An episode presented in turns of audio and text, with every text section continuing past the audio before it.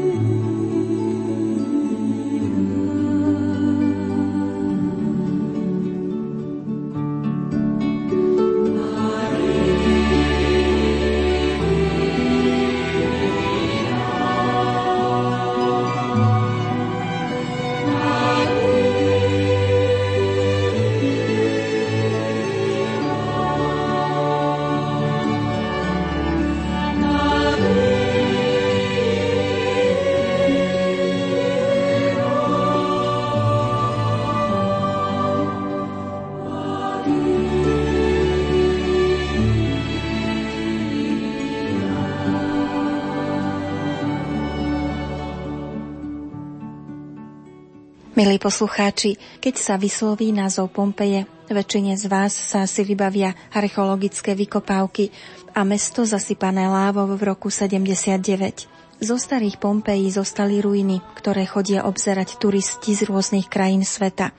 Žasnú nad bohatstvom starých vykopávok, ale mnohí netušia, že k Pompejám patrí aj nová časť mesta, kde je úctyhodný chrám Panny Márie Pompejskej. No a do Pompeji sa vyberieme aj v relácii, ktorú práve otvárame. Nazvali sme ju Pompejská Madonna a jej dar. Na spoločnú rozhlasovú púť do Talianska za ružencovou pannou Máriou vás počas nasledujúcich 60 minút pozývajú tvorcovia relácie, hudobná redaktorka Diana Rauchová, zvukový majster Matúš Brila a redaktorka Andrea Eliášová.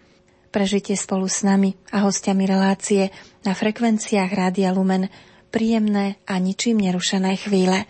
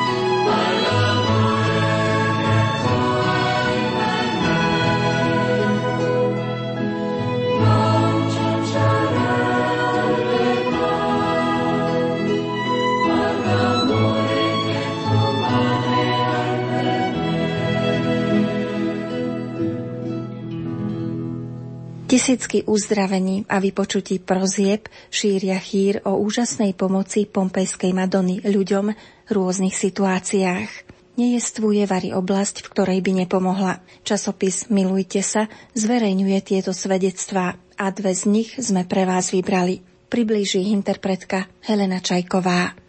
Mnoho rokov som sa trápila s rôznymi veľmi nepríjemnými zdravotnými problémami. Chodila som po doktoroch, okrem iného ku kardiológom, endokrinológom, brala som všelijaké lieky. Napriek tomu, že som sa cítila čoraz horšie. Ani jeden lekár nevedel zistiť, čo mi je a prečo.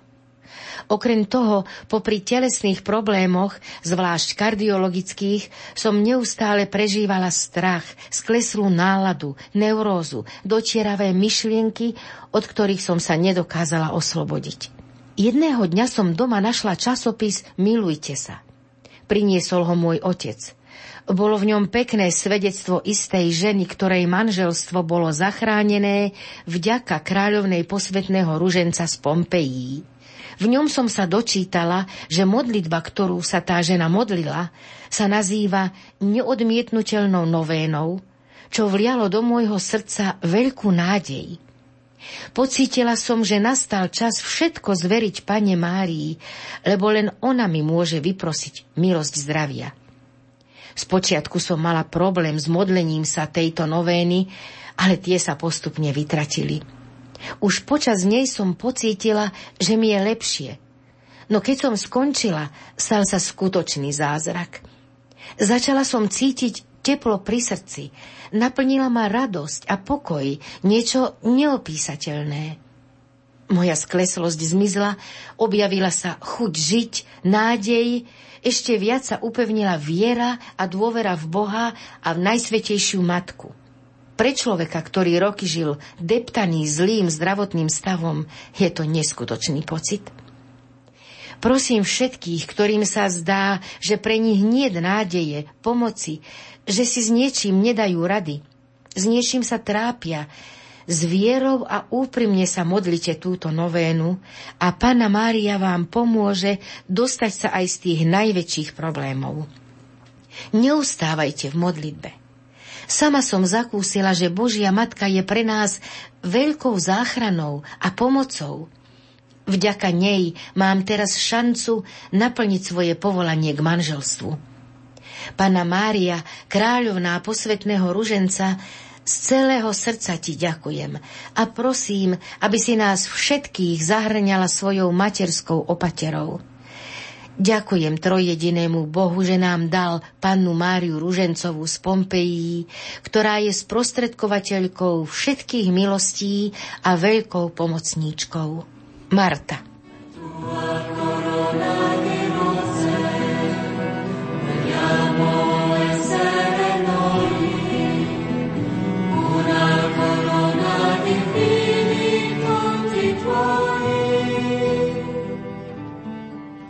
S čitateľmi milujte sa, sa chcem podeliť o radostnú správu o veľkej milosti, ktorú môjmu synovi vyprosila panna Mária Pompejská. Syn mal problémy v druhom ročníku strednej technickej školy. Nechcel do nej chodiť. Vynechával veľa hodín. Na pol rok mal takmer samé peťky. Bola som zúfalá. Nevedela som, čo mám robiť. Keď som si prečítala, koľkým ľuďom pomohla pana Mária, začala som sa modliť pompejskú novénu. Od začiatku marca do konca augusta s niekoľkým krátkými prestávkami som sa ju pomodlila tri razy. Len čo som sa ju začala modliť, Božia matka podivohodne začala pomáhať. Syn sa začal učiť, opravoval si známky z jedného predmetu za druhým. Nebolo mu ľahko, často klesal, ale pomáhala som mu, ako som vedela – na konci školského roku si syn opravil známky z 8 predmetov. Na prázdniny mu ostali už len dve opravy. Vytrvalo sa vtedy učil. Koncom augusta mal skúšky, ktoré urobil. Pre mňa je to zázrak. Som veľmi šťastná a vďačná mojej milovanej nebeskej matke za darovanú milosť. Ďakujem ti, matička. Edita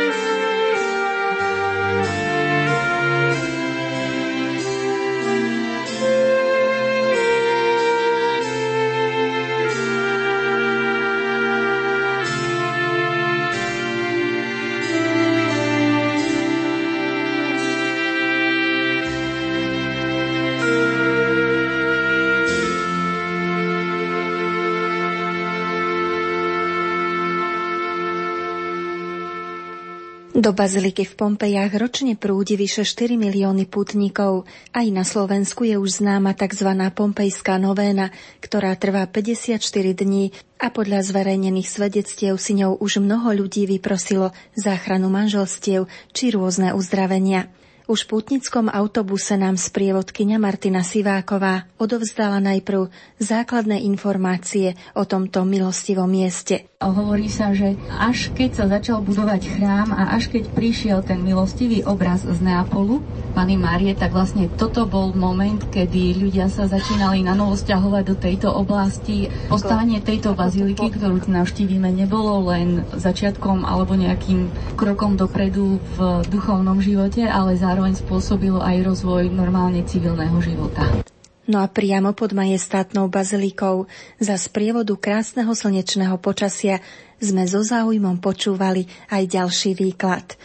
Tuto baziliku sa podarilo dokončiť v 1891 roku, ona bola vysvetená. Samozrejme, že tá úplne prvá bazilika bola jednoduchšia a menšia, ona mala len 420 m štvorcových ale ukázalo sa veľmi skoro, že teda nestačí a už v 40. rokoch 20. storočia ju rozširovali, takže dnes je obrovská trojloďová. Potom už keď prišiel jubilejný rok 2000, zase bola rozširovaná, čiže ona tak postupne ako keby rástla.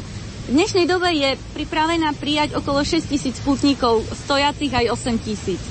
Sú ešte ďalšie povedzme sprievodné priestory viazané na baziliku, ďalšie kaplnky a vlastne putníci môžu prichádzať a modliť sa. Je tam veľká sála, kde je strašne veľa tých poďakovaní putníkov, ktorí sa modlili Svetý Ruženec a boli vypočutí panou Máriou Pompejskou. Putníkov do Pompejskej baziliky priťahuje milostivý obraz Panny Márie Ružencovej, ktorý kedysi staviteľovi tohto chrámu Bartolomejovi Longovi priviezol furman na voze s hnojom, zabalený a poškodený.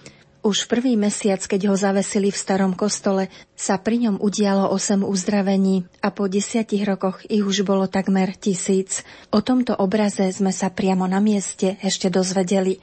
Keď si na ňom všimnete, je Pana Mária, ktorá drží v rukách Ježiška, znázornená ako kráľovna. Dole pod nimi je Sveta Katarína Sienská a Svetý Dominik. Aj Pana Mária a Ježiško vlastne podávajú jeden jednému druhý druhému svetý rúženec. Tento obraz sa interpretuje takým spôsobom, že Pana Maria je ako keby v hornej časti obrazu. Čiže ona nám ukazuje, že ona je tá, ktorá drží Ježiška, ktorý sa počal v nej skrze Ducha Svetého a privádza nás k Otcovi, čiže ukazuje ako keby na Svetú Trojicu. Tá úroveň, kde je Svetý Dominik a Sveta Katarína, ukazuje na církev kráčajúcu na zemi. To, čo je v nebi a to, čo je na zemi, ako keby je prepojené práve tým rúžencom, lebo tu bolo poukázané, že práve ten ruženec je prostriedok, skrze ktorý sme spojení s nebom. No a ďalej nám naša sprievodkyňa ešte prezradila. Tento svetý obraz vlastne párkrát opustil túto baziliku. Keď bolo jeho výročie, tak bol v Neapole na 5 dní. A predstavte si, že z Neapola ho niesli peši, urobili si takú púť. To je nejakých do 40 kilometrov. No a hovorí sa, že keď ho priniesli, tak bola práve noc, keď sa vrátili sem ale bolo tu množstvo ľudí zhromaždených, ktorí s jasotom vítali panu Máriu, ktorá sa vrátila domov. Tento obraz ešte bol v roku 1965, keď Pil VI ho orámoval, dal mu zlatý rám, čiže toho povýšil. Takže vtedy bol tiež v Bazilike svätého Petra. A takisto aj Jan Pavol II v roku 2005, keď eh, prezentoval tieto tajomstvá Ruženca svetla, tak vlastne takisto v tom čase tento obraz bol v Bazílike svätého Petra, bol vo Vatikáne. Takže to boli také momenty, kedy opustil túto bazíliku.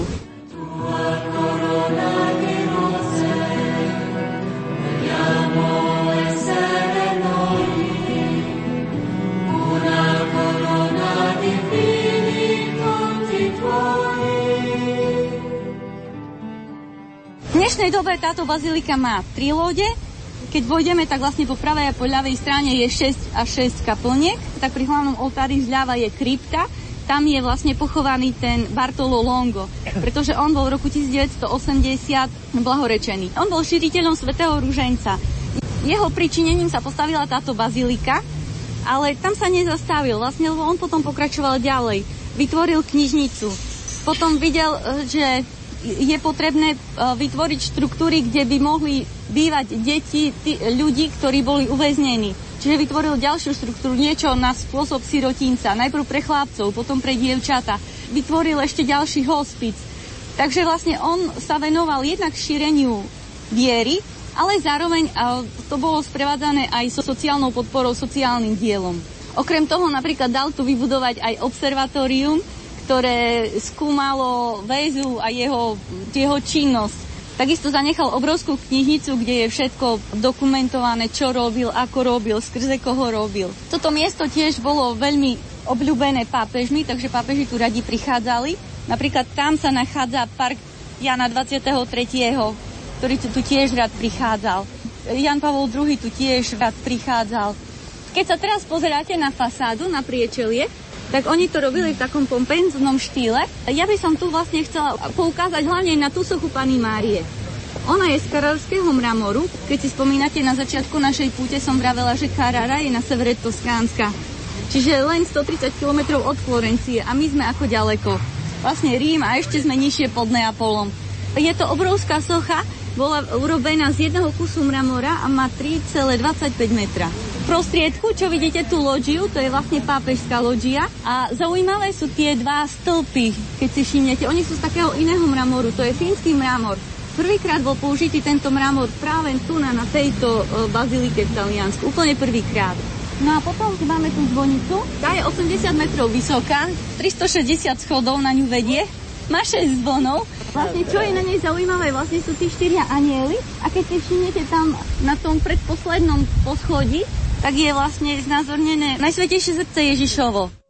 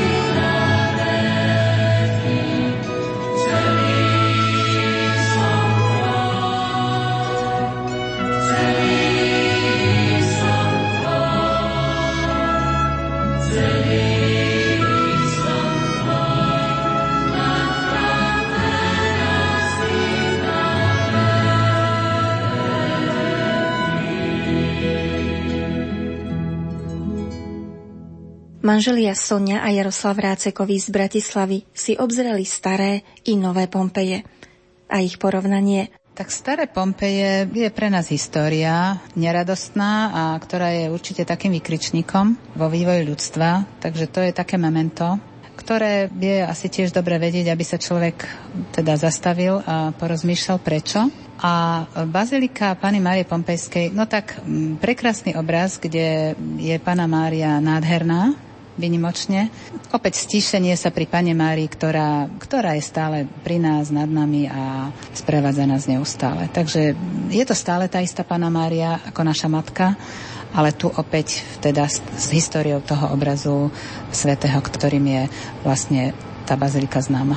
By som tak nadviazal nad manželku, že mne pritom rezonuje jedno slovo, že, že márnosť. Keď e, som sa pozeral na tie vykopávky, že títo ľudia si bezstarostne žili, to je, to je obrovská plocha, množstvo domov celej ulice. V podstate za nejaký veľmi krátky okamih to bolo zaliaté horúcou a vlastne v okamihu tí všetci zahynuli, e, nič netušiac, ale tam človeka napadá, že asi, asi to bol Boží zásah, Boží trest, ináč to je ako, neviem si predstaviť a e, je to dozaj neuveriteľné, keď e, tam človek je, že ten väzuje vlastne tak dosť ďaleko, aj tá láva, no to musela byť hrozná sila, že vždy som si to predstavil, že to je tesne na úpeti, ale on to je dosť ďaleko, že to tam všetko takto došlo, takže ten živý zážitok sa nedá ničím nahradiť a také memento možno.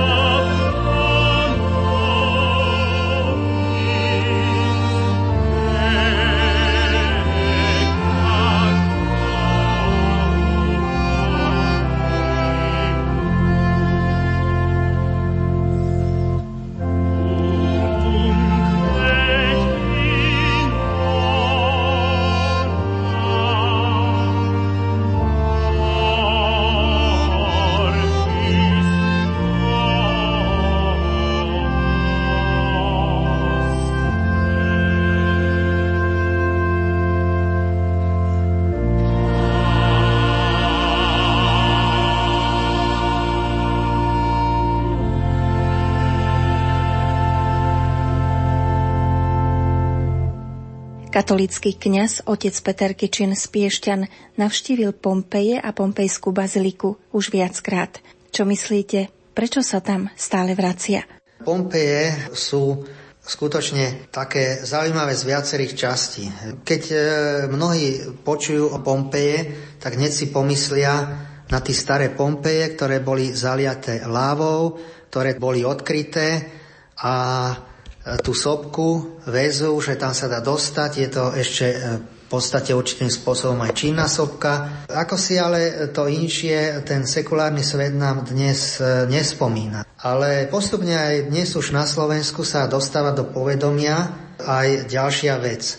A teda tí staré Pompeje, e, keď tá liava zaliala, Dlhý čas tam nebolo nič a potom ten život postupne tak začal sa rozvíjať. Ale nedaleko je skutočne vo veľkej blízkosti Neapol, takže v podstate tí Pompeje stratili akoby taký význam e, po všetkých stránkach. A až e, potom, keď e, sa tu dostáva lekár Bartolomej Longo, ktorý tu začína pôsobiť, tak e, on má takú víziu, že pomáhať ľuďom, pretože bol veľmi hlboko veriaci a toho inšpirovalo k tomu, že v prvom rade, že tu postaviť nejaké miesto, e, nejakú nemocnicu malú, kde sa bude venovať ľuďom a teda ich ošetrovať. Žil v roku 1841 až 1926. No ale potom on dostáva takú ideu, on sa aj hodne modlil. Pána Maria mu vnúka také myšlienky, že cez Svetý rúženec môže priniesť veľké požehnanie pre celý svet, že, že tá obnova nemôže prísť cez e, všelijaké revolúcie, nejakým vonkajším spôsobom sa to zmeniť nemôže, ale že len cez modlitbu svätého Ruženca. A že aby sa tak pričinil, aby sa tam postavila aj taká veľká bazilika Pany Marie Ružencovej, tak skutočne sa stalo, že roku 1870 aj získal povolenie od cirkevných autorít, sa začína táto bazilika stavať a nakoniec 7.5.1891 bola dokončená. 8.5. vždy sviatok tejto pani Márie Ružencovej Pompejskej sa slávi a sú tu veľké procesie, až z Neapolu a veľké slávnosti Panny Márie. Táto nová bazilika bola ešte potom okolo roku 1930 rozšírená a Skutočne, keď tam človek príde, je to také, ako by, ako by ste skutočne prišli do neba, lebo sú tu rôzne nádherné okná farebné, potom e, mramorové veci a jednoducho skutočne vás to úplne osloví. Nad hlavným oltárom je Panna Mária e, s škapuliarom. E, je tu na jednej strane svätý Dominik. Panna Mária škapuliarská odozdáva rúženec svätému Dominikovi a na druhej strane je Katarína Sienská, ktorej odozdáva tiež rúženec. E, potom neskôr aj vzniká taká špeciálna modlitba k Pane Márii, ktorá je veľmi dlhá a má aj také špeciálne modlitby sú to. E, trvá 54 dní, 27 dní je tu špeciálna modlitba, ktorú pána Maria nadiktovala Bartolomejovi Longovi. Je to najprv prosebná modlitba a potom ďakovná modlitba. Mnohí ľudia aj na Slovensku už je to rozšírené, sa túto modlitbu modlia a výsledky sú skutočne ohromujúce.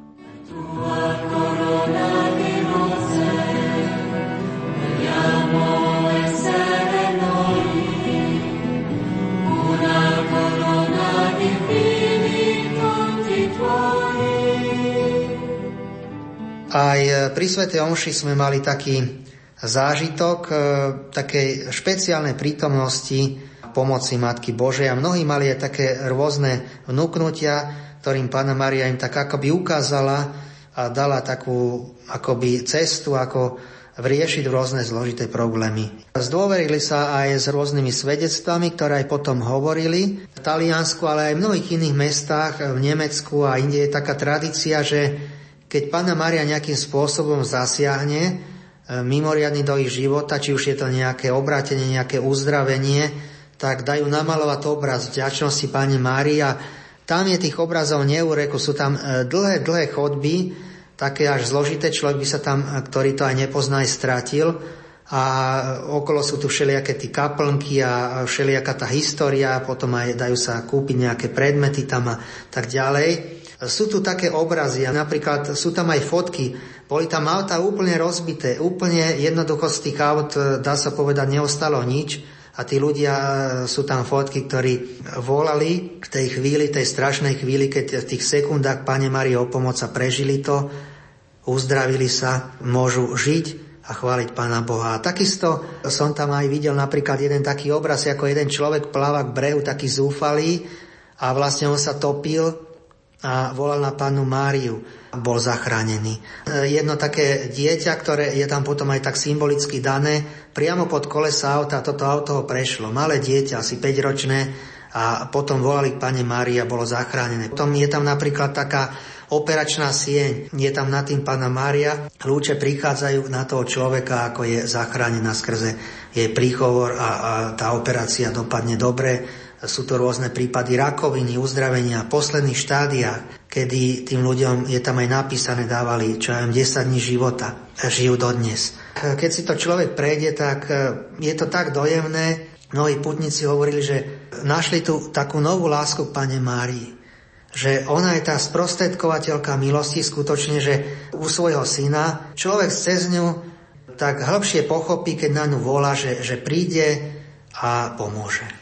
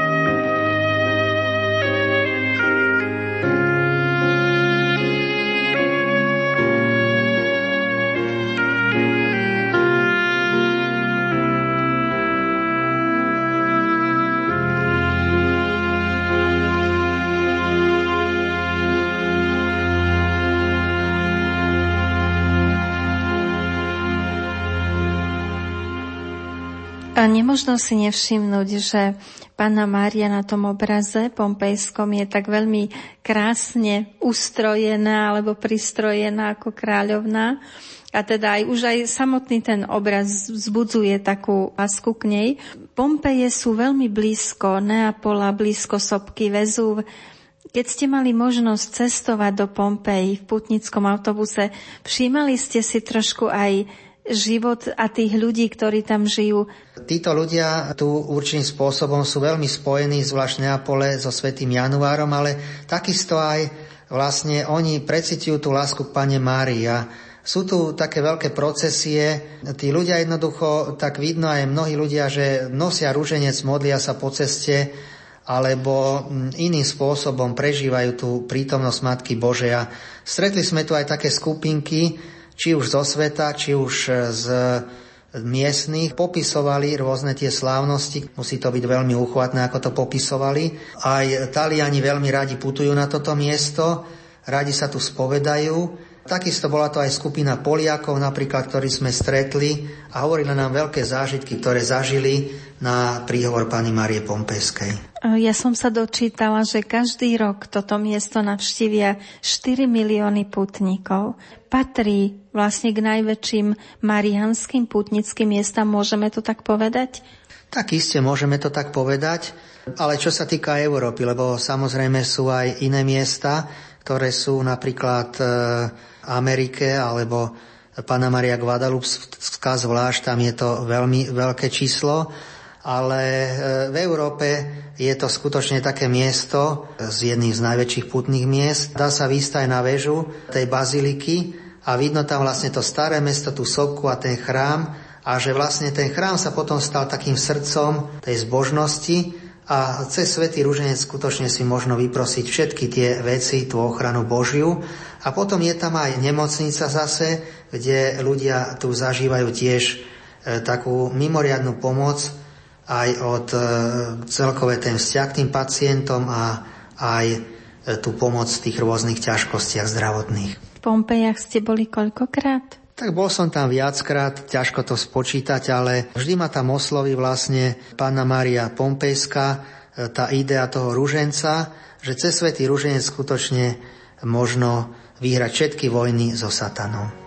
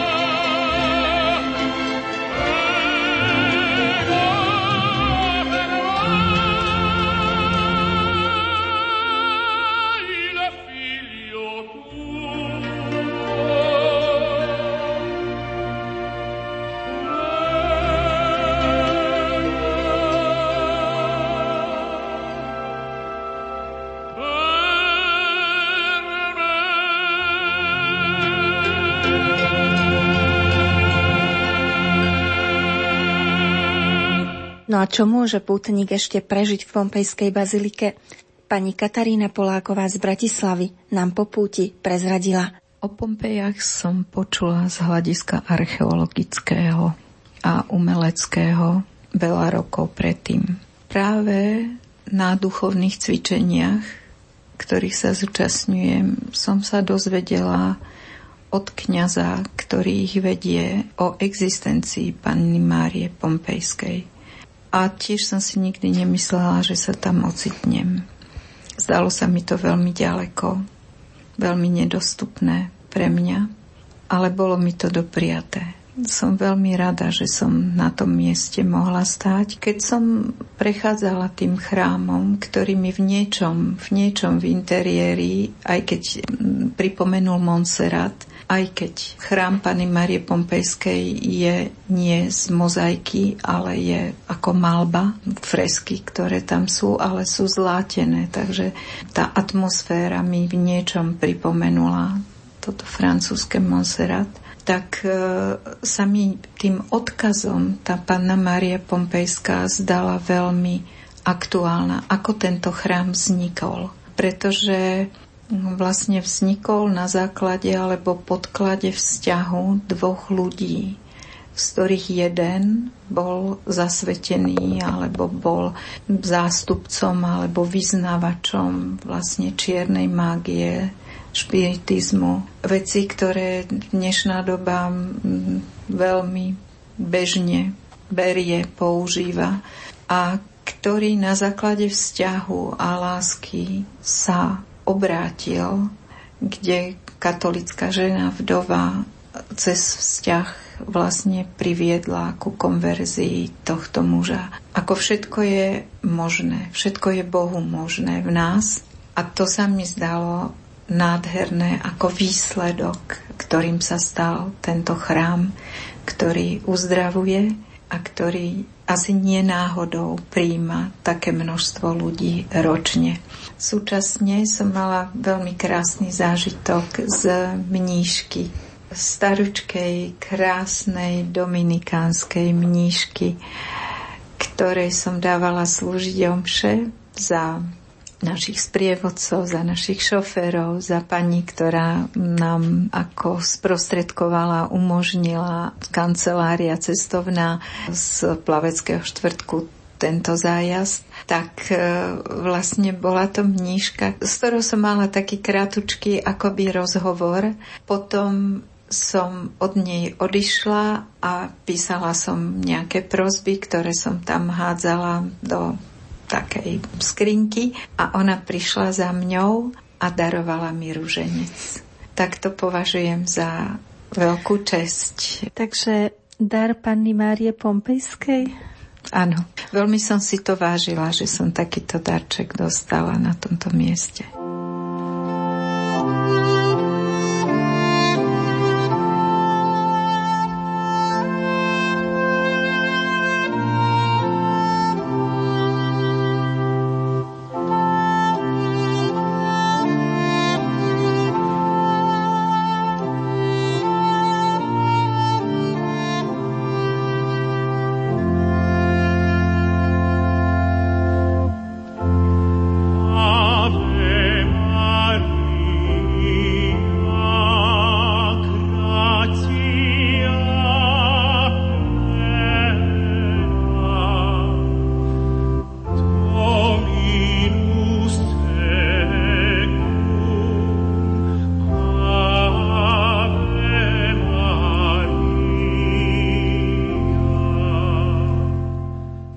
Mária Pompejská dlho bola na Slovensku neznáma.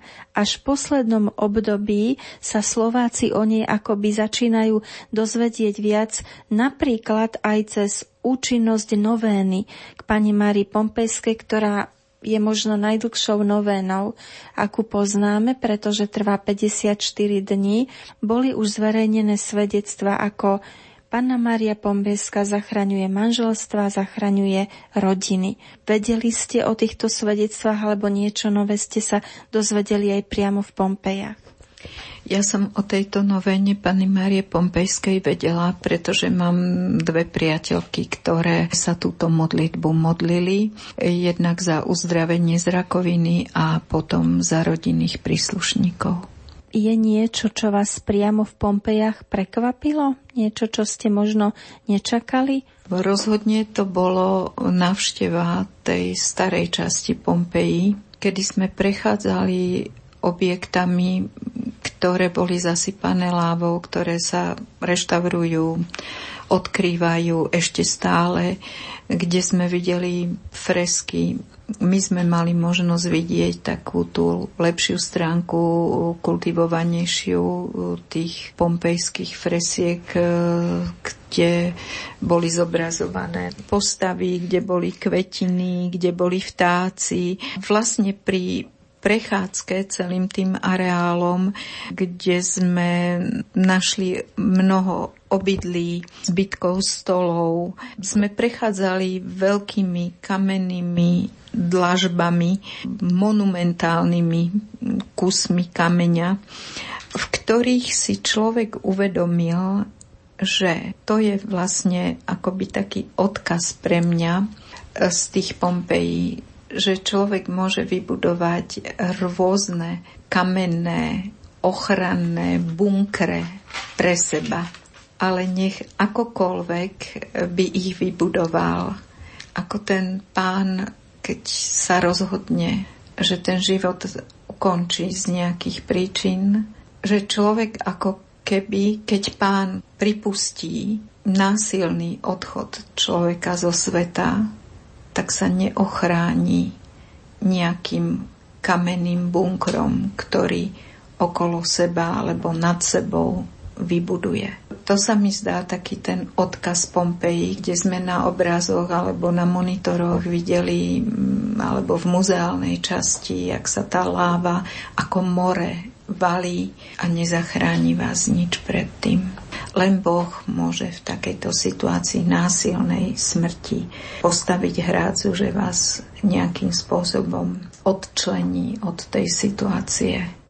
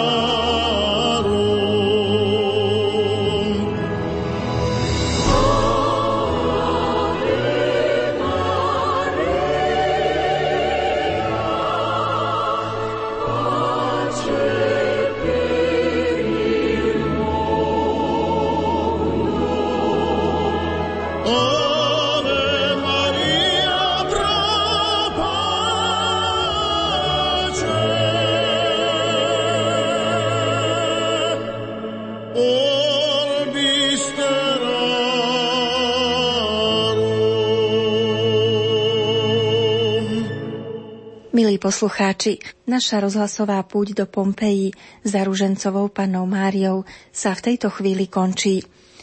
Ak boli svedectvá, rozhovory, postrehy k tejto téme pre vás inšpiratívne, tešíme sa spolu s hostiami relácie tomuto spoločne prežitému času na rozhlasových vlnách. Za pozornosť vám ďakujú hudobná redaktorka Diana Rauchová, zvukový majster Matúš Brila a redaktorka Andrea Eliášová. Prežite ešte pokojný zvyšok Marianského večera Sviatku Bohorodičky z Radiom Lumen.